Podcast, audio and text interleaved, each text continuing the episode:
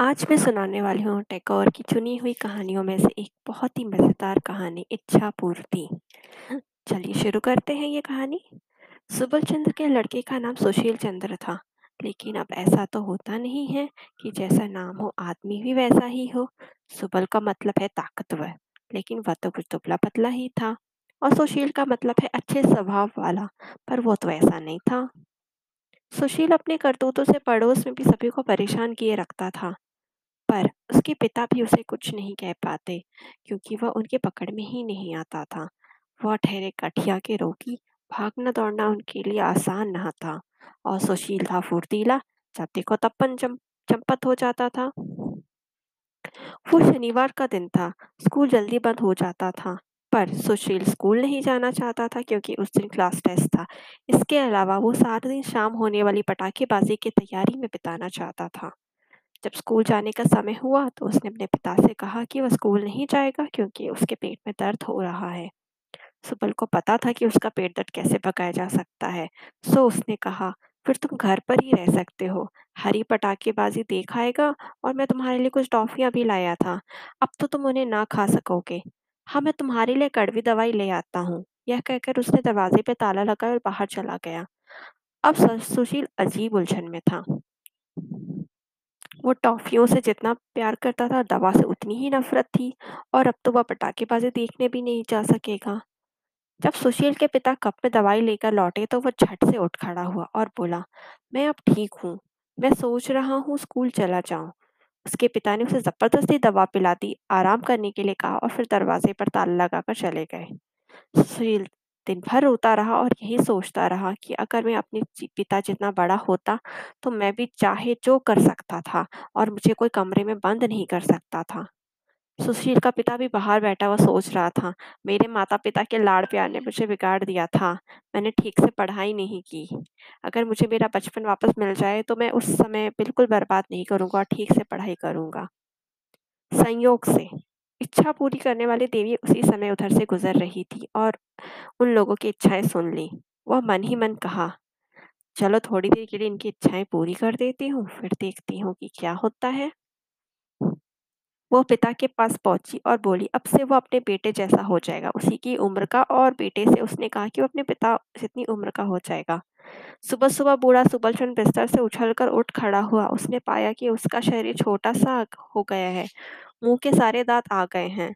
दाँत को उसने जो कपड़े पहने थे वह उसके लिए बहुत ढीले और बड़े हो गए हैं। नतीजा ये था कि उसकी धोती नीचे खिसक रही थी और उसका चलना-फिरना मुश्किल हो रहा था। और सुशील चंद जो सुबह उठते ही शरारतें शुरू कर देता था, इस समय बिस्तर से उठ भी नहीं सका। अंत में उसके पिता की चीख-चिल्लाहट ने उसे उठने पर मजबूर कर दिया।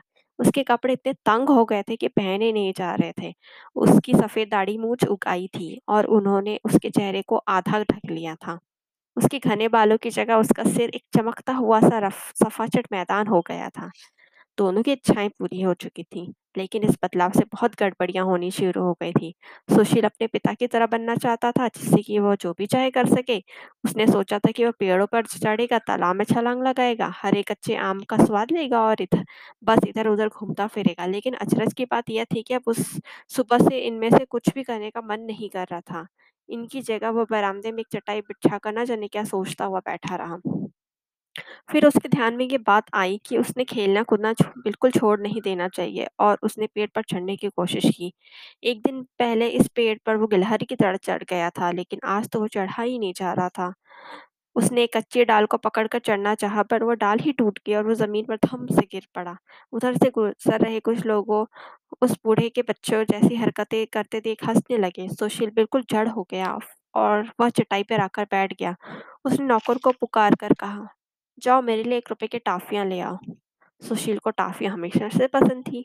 जब भी उसके पास पैसे होते वह स्कूल के पास वाली दुकान से टॉफ़ियाँ खरीदता था। उसकी यह इच्छा थी कि जब उसके माता-पिता जितना पैसा रहेगा तो टॉफ़ियों से अपना जेबें भर लेगा। नौकर उसके लिए पूरे एक रुपए की टॉफ़ियाँ ले आया। उसने एक अपने पोपले मुँह में रखी और उसे चूसने लगा, लेकिन वह तो बूढ़ा था और भी बच्चों वाली मीठी चीज़ें, अब उसे इतनी आनंद नहीं आती थी।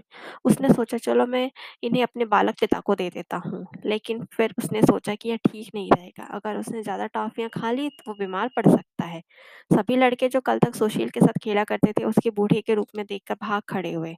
सुशील ने सो था कि अगर वो अपने पिता की ज़रा अपनी मर्ज़ी का मालिक बन जाएगा तो अपने दोस्तों के साथ दिन भर खेला करेगा। लेकिन आज अपने दोस्तों की ओर देखकर उसे खींच हुई। उसे लगा, मैं तो यहाँ शांति से बैठा हुआ और ये धमा-चौकड़ी बचाने के लिए आ गए हैं। पहले चटाई पर बैठा हुआ सोशल इस बात को लेकर चिंता कर रहा था कि अपने बचपन में पढ़ाई-लिखाई ना कर, के उसने कितना समय बर्बाद किया और कर उसे बचपन वापस मिल जाए तो वो अपनी भूल सुधार लेगा। लेकिन अब अब सुशील सुबल की इच्छा पूरी हो गई थी तो स्कूल जाने के ख़्याल मात्र से उसकी कँपकँपी छूटने लगती थी। जब कुछ गुस्से से भरा हुआ सुशील उससे आकर कहता, "पिताजी क्या आप स्कूल नहीं जा रहे हो?" तो सुबल अपना सिर खुजाने लगता और कहता, "मेरे पेट में दर्द हो रहा है।" सुशील इस पर खीज उठता और कहता था, "स्कूल ना जाने के ये सारे बहाने मुझे मालूम है, मैं भी ऐसे ही बहाने बनाता था।"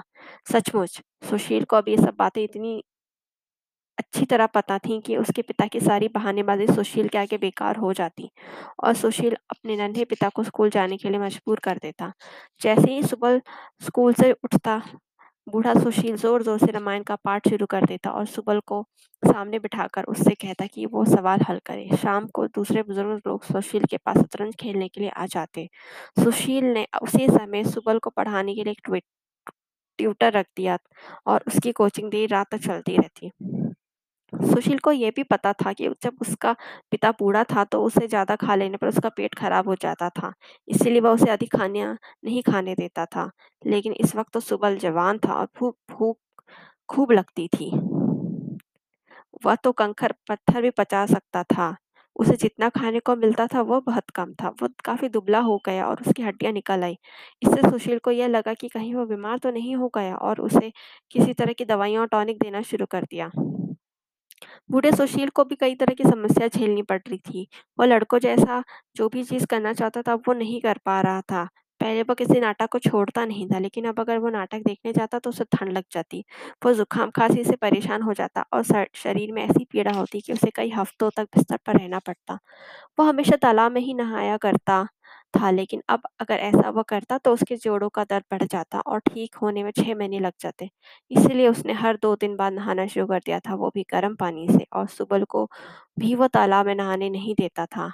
अब अगर सुशील बिस्तर से उछल पड़ता था तो उसे हड्डियों का दर्द शुरू हो जाता था और अगर वह खाना और अगर वो पान खा लेता था तो पता चलता था कि पान को चबाने वाले दाँत तो हैं ही नहीं। अब अगर वो पुरानी आदत के अनुसार आनंदी चाची के मिट्टी के घड़े को पत्थर से फोड़ देना चाहता था तो लोग उसे ऐसे बचकानी हरकत के लिए उसे भटकाना चाहते थे।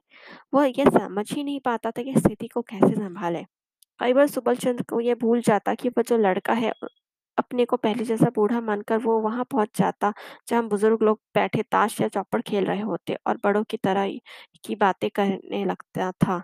वह लोग उसका कान उमेट देते और कहते, "बहुत हुई तुम्हारी बदमाशी, अब जाकर खेलो।"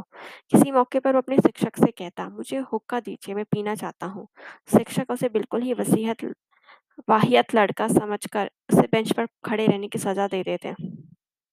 अगर वो इस नाई से इस बात की शिकायत करता कि वो 10 दिन उसकी दाढ़ी बनाने क्यों नहीं आया तो नाई पलट कर कहता, "मैं 10 साल बाद आऊँगा।" पुरानी आदत के मुताबिक कई बार वो सुशील को सबक सिखाने के लिए मार भी बैठता। सुशील गुस्से से भर उठता और चिल्ला कर कहता, "तुम्हें बूढ़ा आदमी को मारने की हिम्मत कैसे हुई? क्या तुम्हें स्कूल में यही सिखाया जाता है?" लोग आकर बीच बचाव करते और उसके बेहुदा व्यवहार के लिए उसे झाड़ देते। अंत में सुबल ने ज़ोर-शोर से यह मना मनाना शुरू कर दिया कि मैं अपने लड़के सुशील जैसा बूढ़ा हो जाऊँ और जो कुछ चाहूँ अपनी इच्छा से कर सकूँ। इसी तरह सुशील भी यह प्रार्थना करने लगा, "हे ईश्वर! मुझे फिर से अपने पिता की तरह जवान बना दो, जिससे कि मैं जी भर खेल सकूँ। मैं अपने पिता को अपने वश में नहीं रख पा रहा। मुझे इस बात की चिंता बनी रहती है कि ना जाने वह कब कौन-सी शरारत कर बैठे।"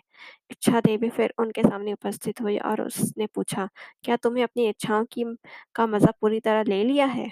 उन दोनों ने सिर झुकाकर देवी को प्रणाम किया और बोला, माँ, बहुत हो चुका, अब हमें पहले जैसा बना दो। इच्छा देवी ने कहा, ठीक है, कल सुबह से तुम दोनों फिर पहले जैसा हो जाओगे। अगली सुबह, सुबल बूढ़े के रूप में ही उठा और सुशील ने पाया कि वो पहले जैसा लड़का बन गया है। उन दोनों को लगा कि जैसे उन्होंने कोई सपना देखा था। सुशील ने गंभीरता पूर्वक कहा, क्या तुम व्याकरण का पाठ याद नहीं करोगे? सुशील ने अपना सर खुजलाते हुए कहा, पिताजी मेरी किताब खो गई है। तो ये थी आज की कहानी।